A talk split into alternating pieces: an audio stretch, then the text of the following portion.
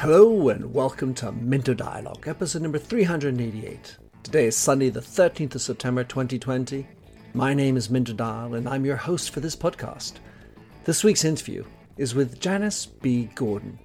Janice is an award winning and influential professional speaker, author, and a renowned expert in customer growth. She's also a visiting fellow at Cranfield School of Management Center for Strategic Marketing and Sales. In this conversation with Janice, we explore the nature of sales today, how to win, and most importantly, keep customers, what it takes to develop relationships, the role of vulnerability in sales, and much more. You'll find all the show notes on minterdial.com. Please do consider to drop in a rating or review, and don't forget to subscribe to catch all the future episodes. Now for the show. Janice Gordon, how great to have you on the show.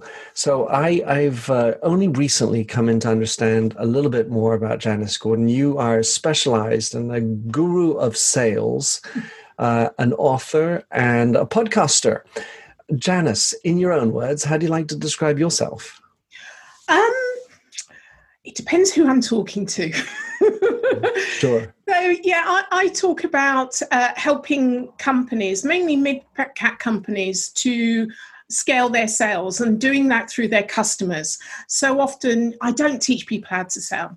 You know, but so often uh, salespeople make it all about them, sales organizations make it all about them, and it's not whether you're a small business or a large business, no one's interested in, in you at all.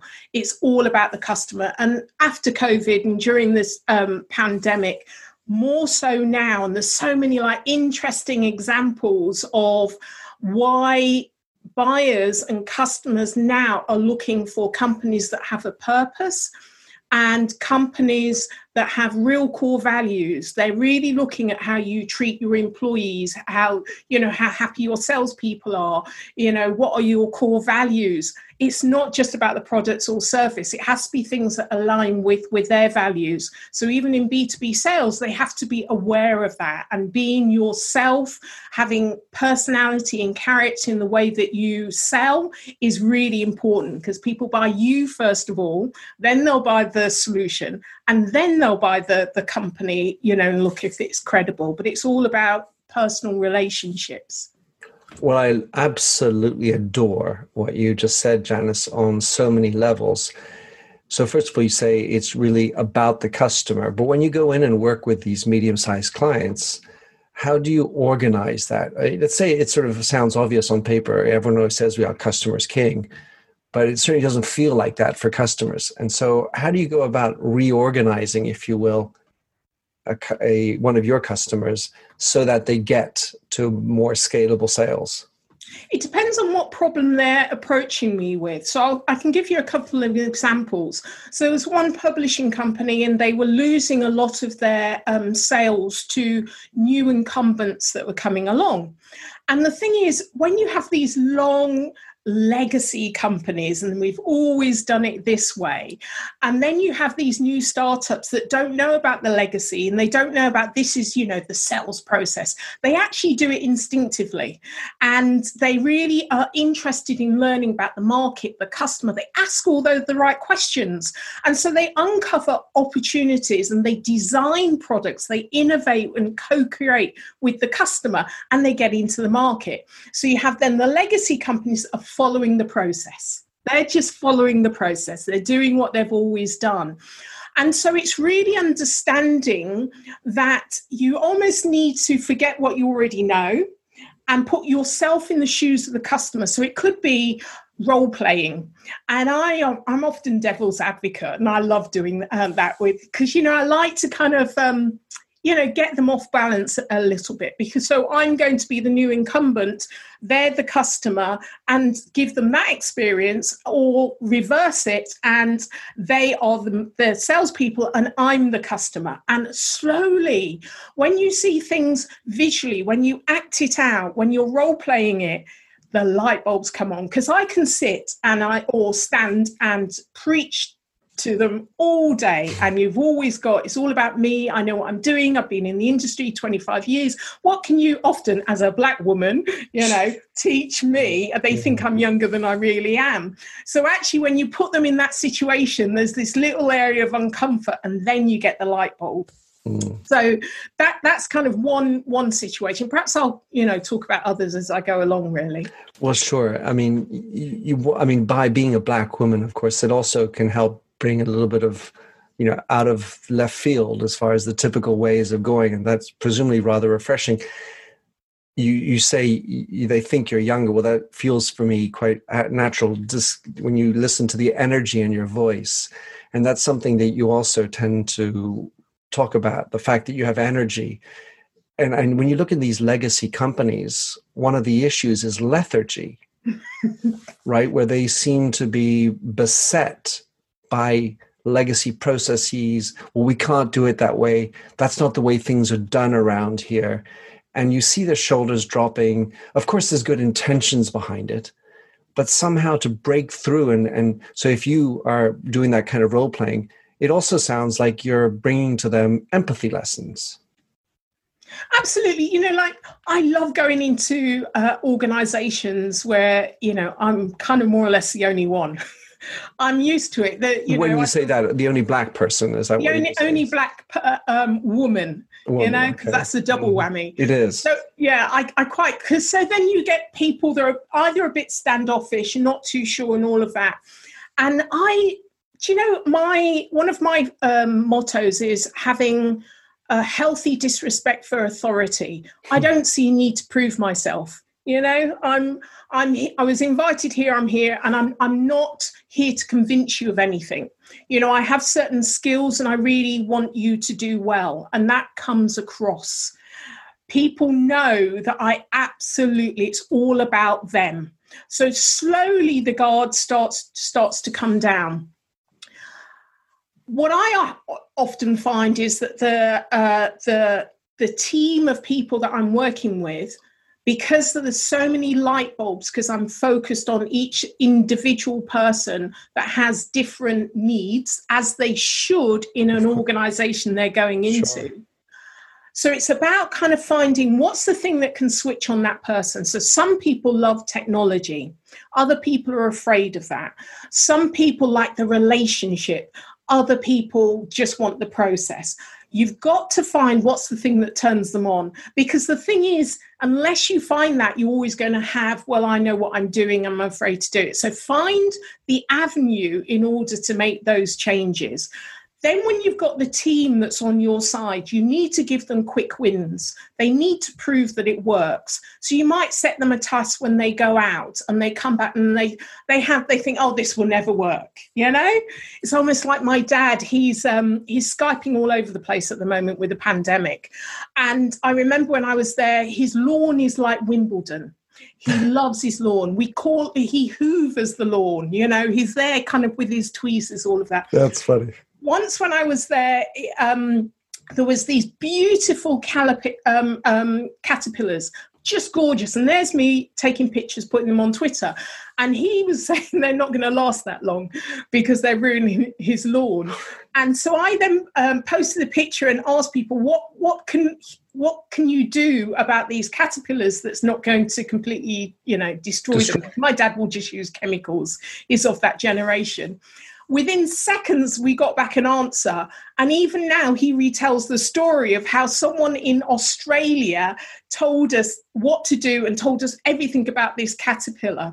So you've got to find that thing, that hook that will open them up. Now he is Skyping up, you know, like nobody's business. In fact, he hands at the phone when the video isn't working because he says it's not working. And I says, Dad, it is working.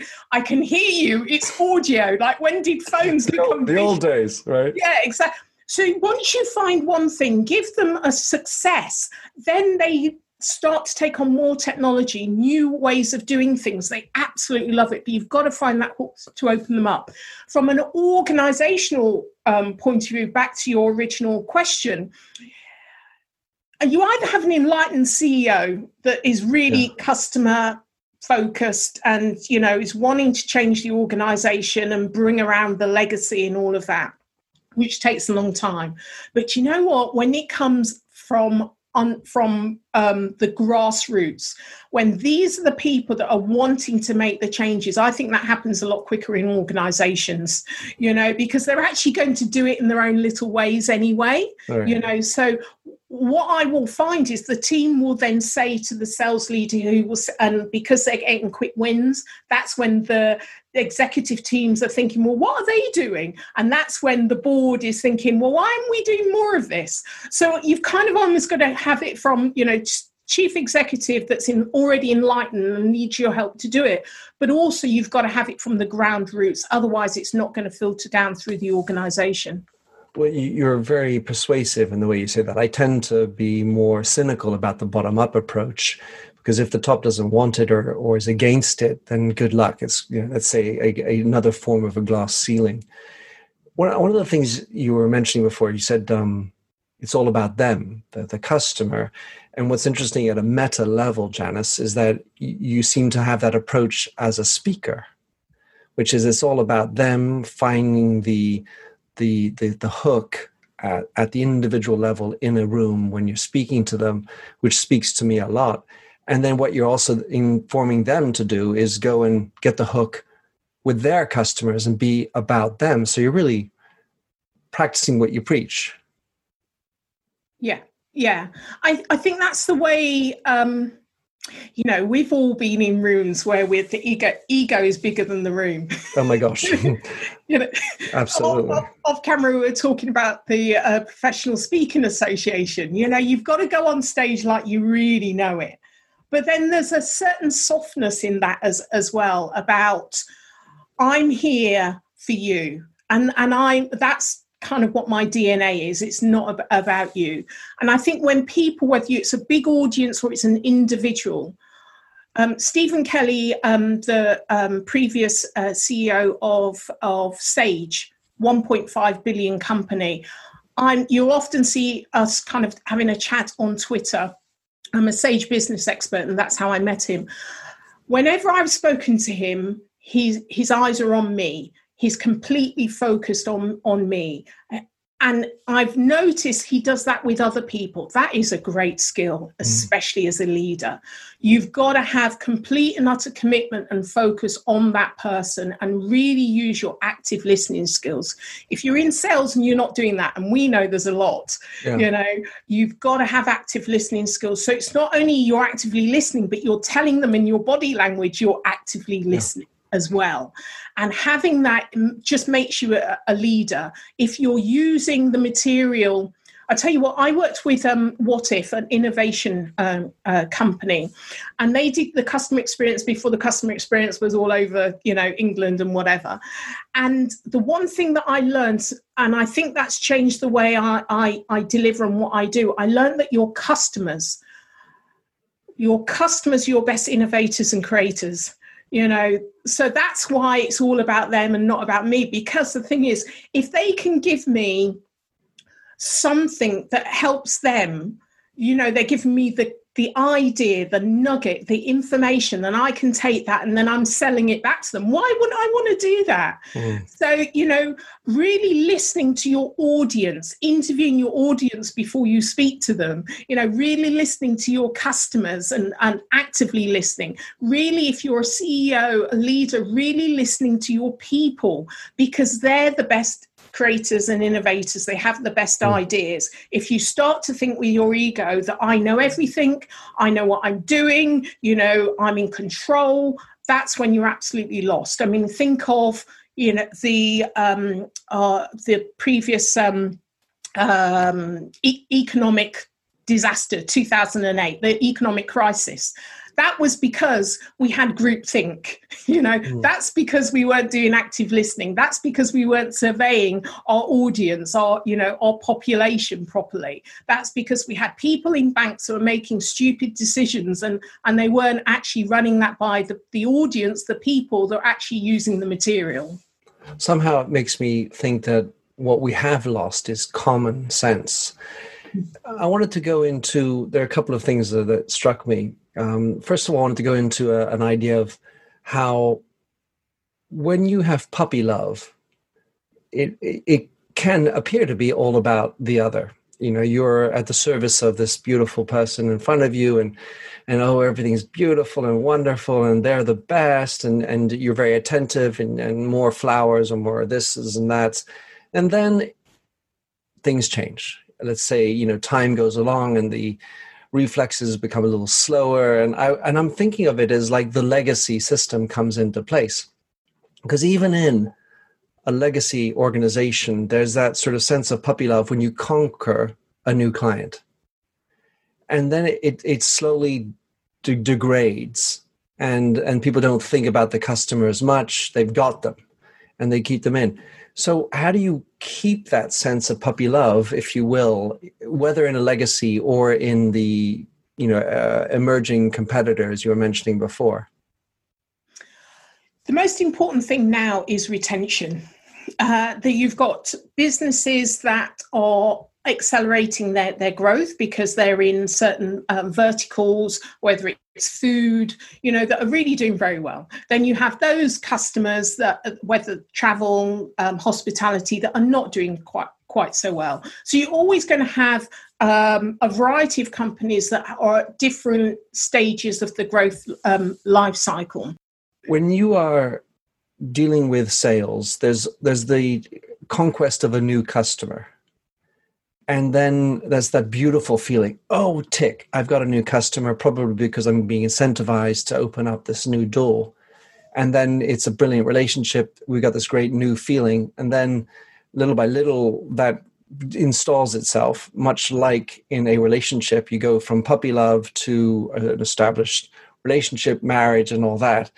And and that comes with uh, let's say challenges to keep that sort of incentive to want to listen to the other which you can even have in um, empathy with this close communication bias.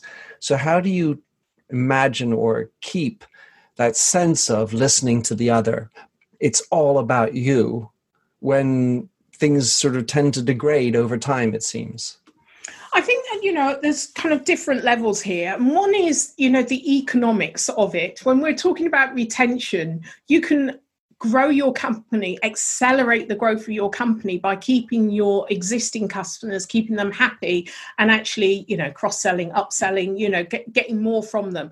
And peers listen to peers more than they'll listen to a salesperson advertising all of that. So if you can get a peer, a, a, a, customer advocate that absolutely loves you because you've always given them great service, the experience is great, the product is great, they really like you, they're more likely to refer you to other people, and then the sales cycle is a lot shorter. You know, so it's kind of just the economics is you're going to grow your business, you're going to earn more commission if you do this. You know, it's not this the cycle of sales. We hate the long cycles and they're getting even longer. If you want to shorten them, look after your customers. So there's that um, aspect of it. But also, it's about your own mindset, about what you're really here to do. Mm-hmm. And I think that previously, uh, the sales team, and in fact, the words we still use, crushing sales and mm-hmm. hunter and all of these things this is why the sales industry has had a real difficulty in recruiting uh, uh, enough women into yep. the industry. I, I and you often get women, they crush sales, they absolutely crush sales, but in a lot of industry, because they use this kind of emasculated language, it really puts people off because they think, well, am I going to have to crush people in order to earn a living? It's not really what I want to do. So I think a lot of the industry's got to change its language, it's got to change its processes, and it's got to stop thinking about itself and inventing things for itself. And I think that unless they do that, they're not really going to have much of a future because things are changing, especially COVID now has changed the way people are looking at what they're investing their time and their money in and if it doesn't is if it isn't aligned with their own values then they're choosing to vote with their feet and their money and they're not investing in it when I, I studied women's studies at university, so I, I tend to have a, a, very large regard with this notion of, let's say, the female or the feminine way. And the book You Just Don't Understand Men and Women in Conversation by Dr. Deborah Tannen was very formative for me. It was well before Venus and Mars, Women and Men. And it, it talks about how generally, generalizations being what they are, men are into report. And when you think of sales, reporting is sort of a primary consideration. In in Tannen's book, she says when we think about women, it's more about rapport. So relationship. And of course, actually in sales, you do tend to think about relationships. But we tend, it seems that so many companies seem to be more eager to gain the new clients than keep the old ones. Because the old ones, I know them, but they're boring, they're still complaining about this and that and it just it just feels that we should have more relationship than or rapport than we should report I would agree, but you think about sales. How are, how are salespeople trained? They're trained to hunt, hunt, aren't they? You know, the whole kind of sales system. You know, I remember um, being in financial services in the 1990s, uh, and at eight o'clock on a Tuesday, we had to stand up and cold call eight o'clock in the morning and in the evening. So it was a really long day, and it was really just to talk to you. Yeah. I mean, it is a skill. You do need to have. I mean, I mean it's, it's it's great to know the process, but it's kind of becoming irrelevant now. You know, no one's interested in being sold to. Um, even in B2B, they're individuals. They're used to buying things on eBay and Amazon in their personal life. That's what they want in their professional life. Totally. They expect that kind of empathy and, and story and personality in what they're doing. Why should it be any different just because you're in a box that's called an office? It shouldn't be any, any, any different.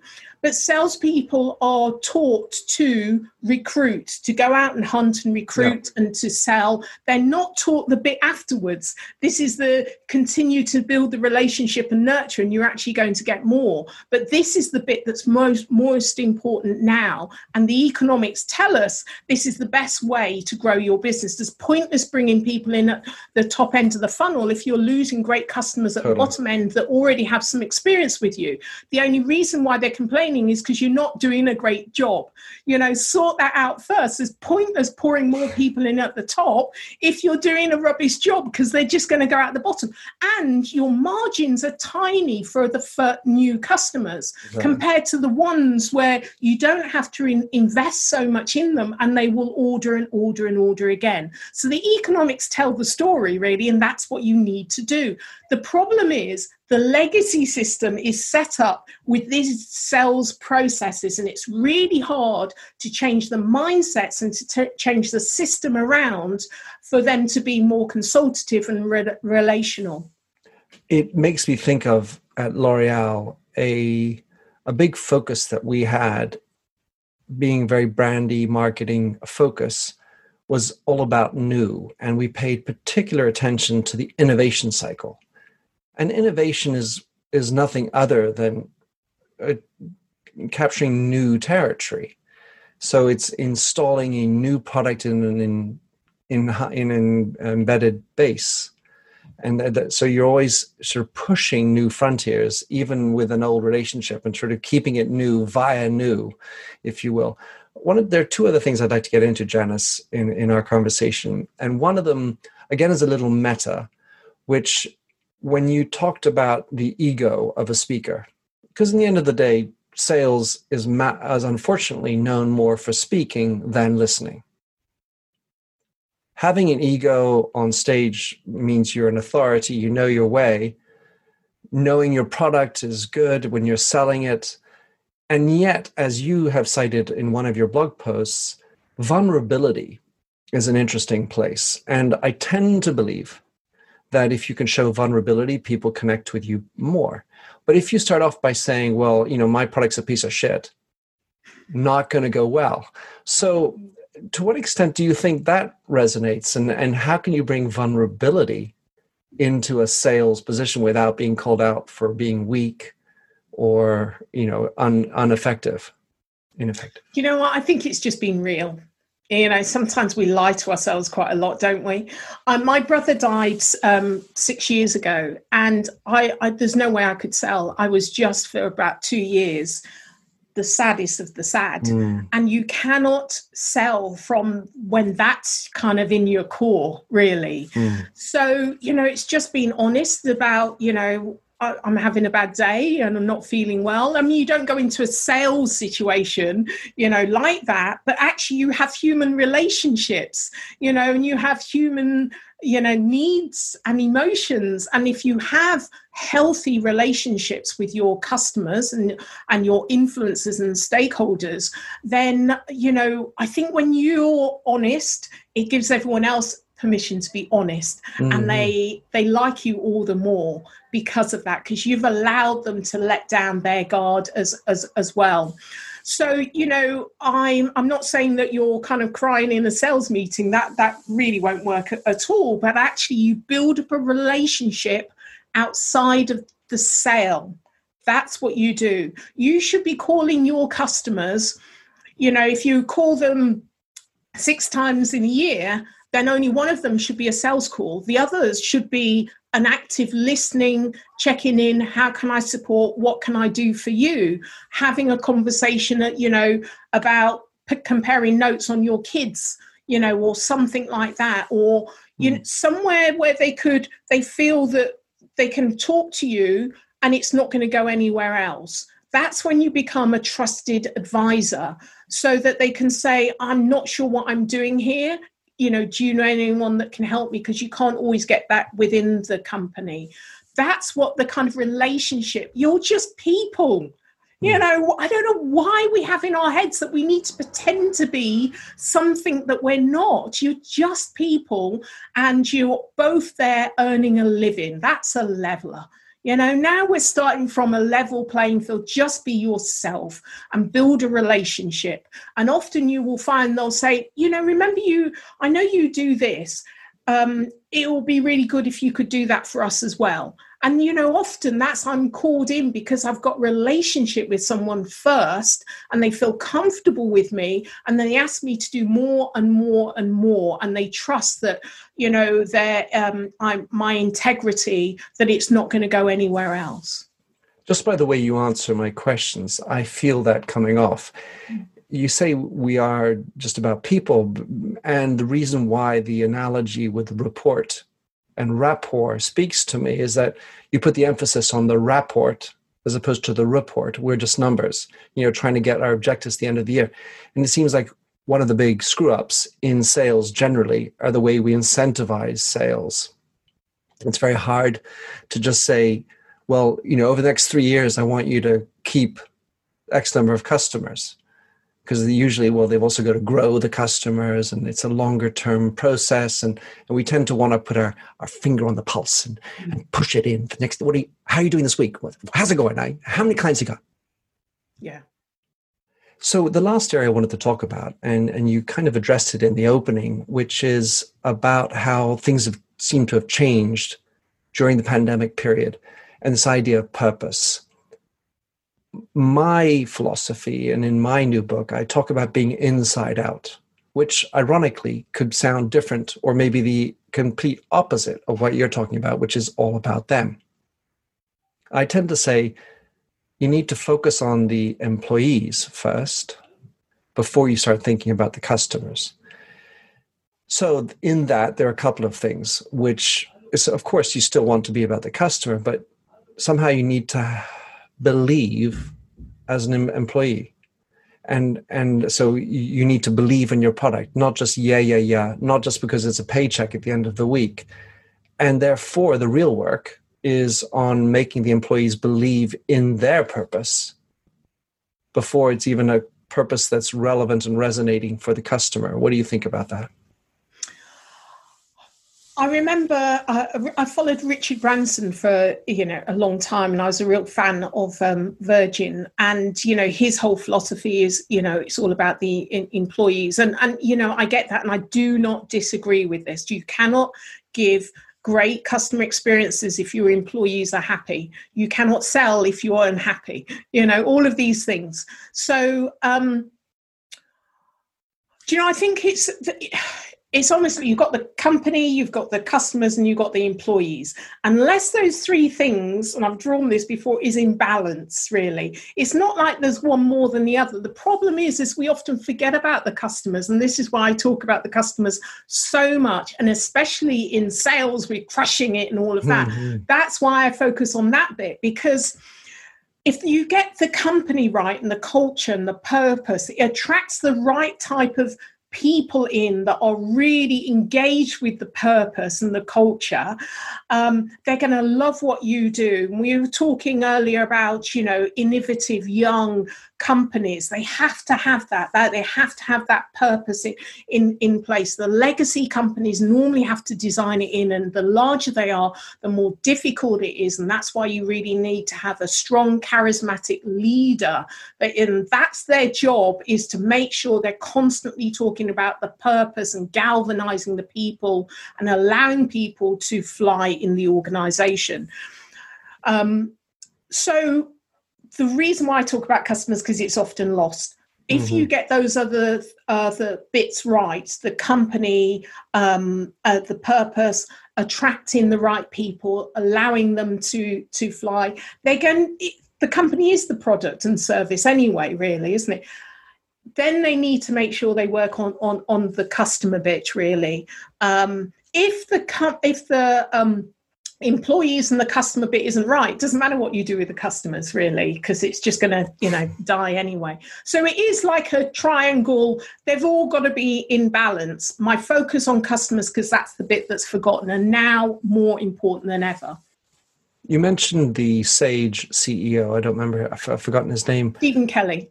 Stephen kelly how he when you're talking to him you feel like you have his full attention. I'm going to guess, and partly because you're a very engaging lady, uh, Janice. Also, it's that sense of ability to zero in and focus. And maybe there's an element of charisma that's in there as well. But it, it means getting rid of the ego head.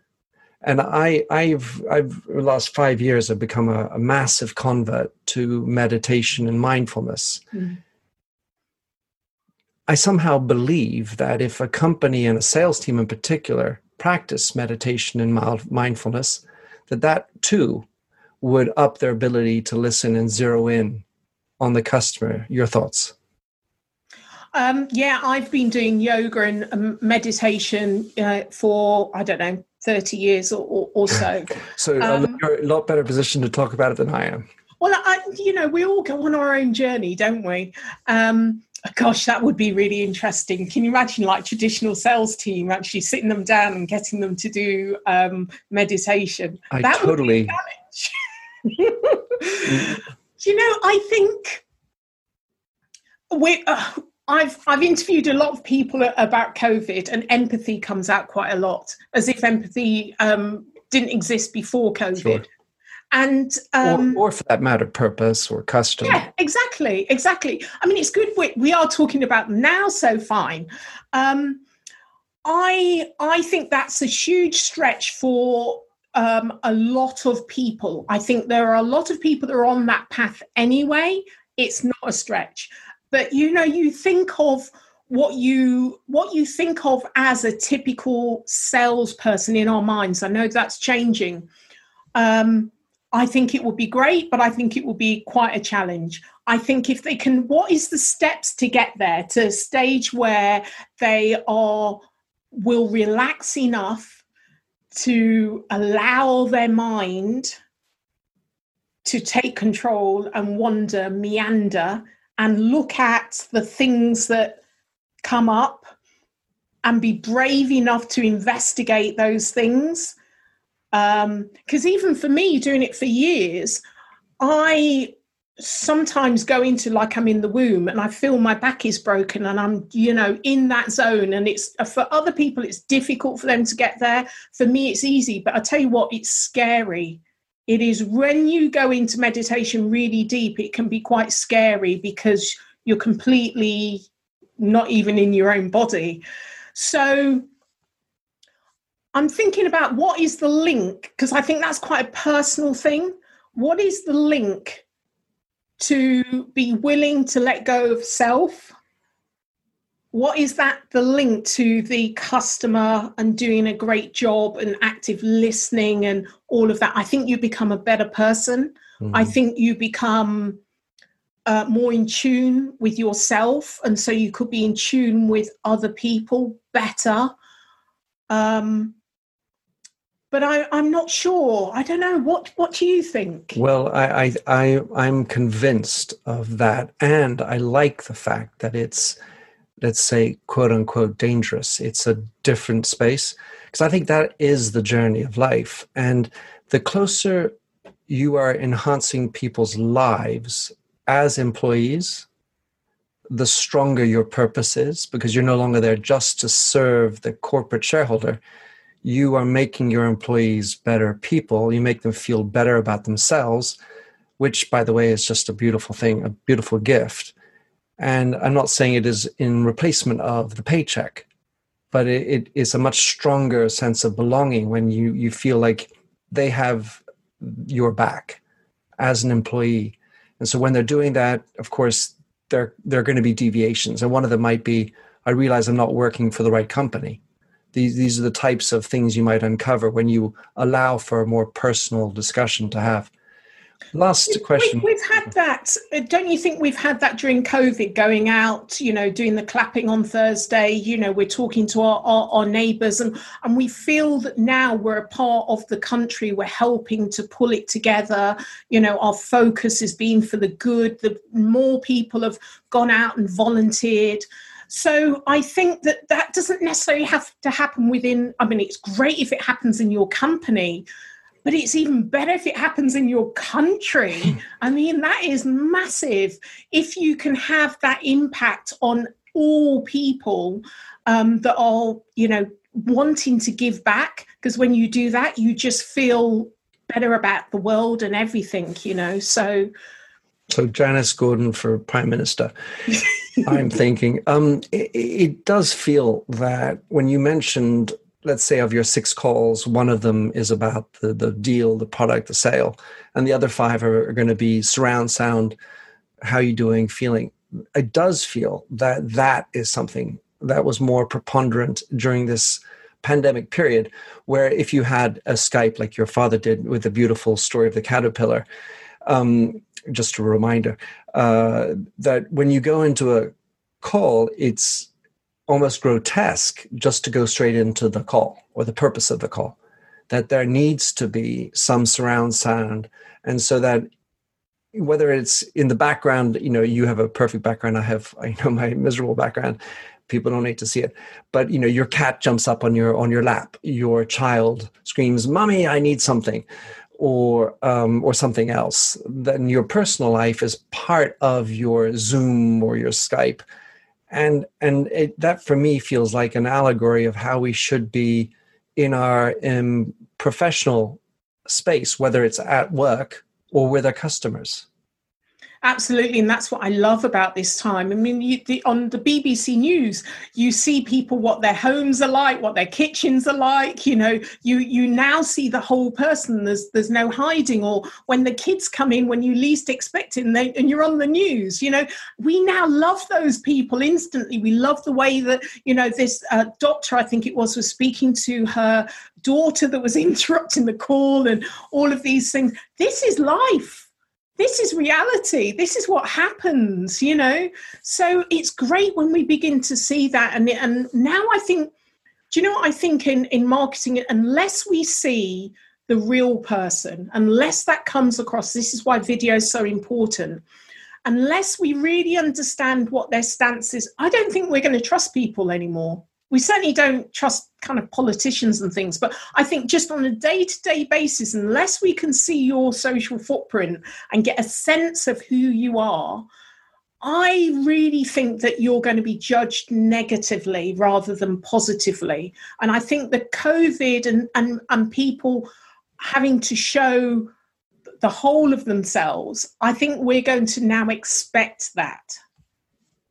Janice, on these uplifting words, how can someone track you down, follow? What's your best way to connect? Uh, buy your book, of course, yes. um, and uh, and otherwise uh, understand more from you.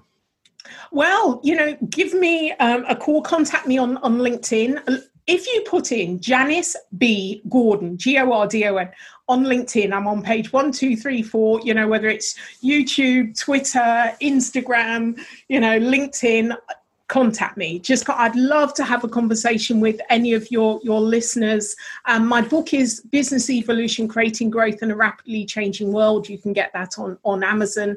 But yeah i my podcast scale your sales please do also kind of go there and have a listen in. I will put all those in the show notes. Janice thanks so much for being on the show.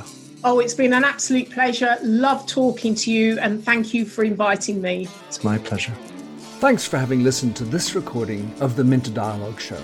You'll find the show notes and other blog posts on minterdial.com. If you enjoyed the show, please head over to iTunes to give a rating and review. And to finish, here's a song I wrote with Stephanie Singer, A Convinced Man.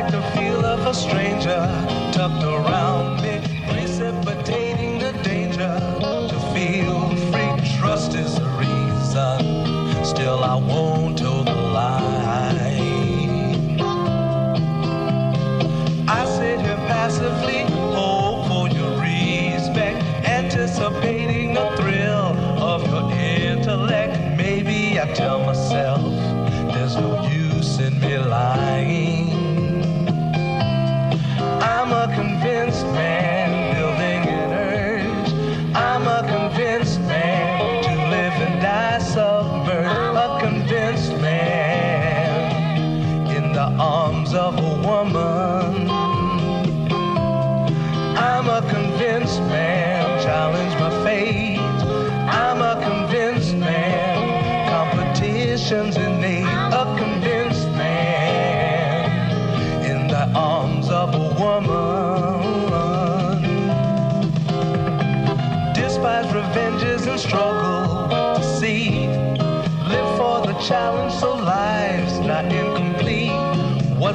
challenge? I know soon we all die. I like the feel of a stranger tucked around me, precipitating the danger to feel free. Trust in my reason and let me show you why.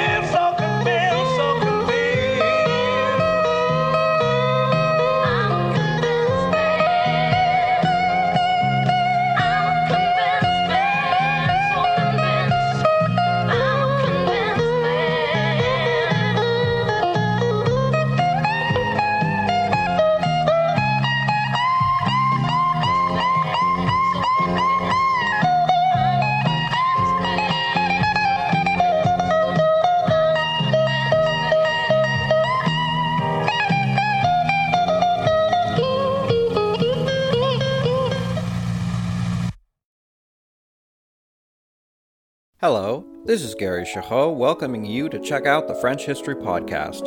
Our main show covers the history of France from the first humans until present. If you liked Mike Duncan's The History of Rome and wanted a similar program covering the land of beauty, culture, and love, we are exactly that. We also host world renowned scholars who have delivered guest episodes on their specialties, including 18th century pirates, revolutionary booksellers in 20th century Paris, the special friendship between the Marquis de Lafayette and Thomas Jefferson, and numerous others. Learn what you love and listen to the French History Podcast today.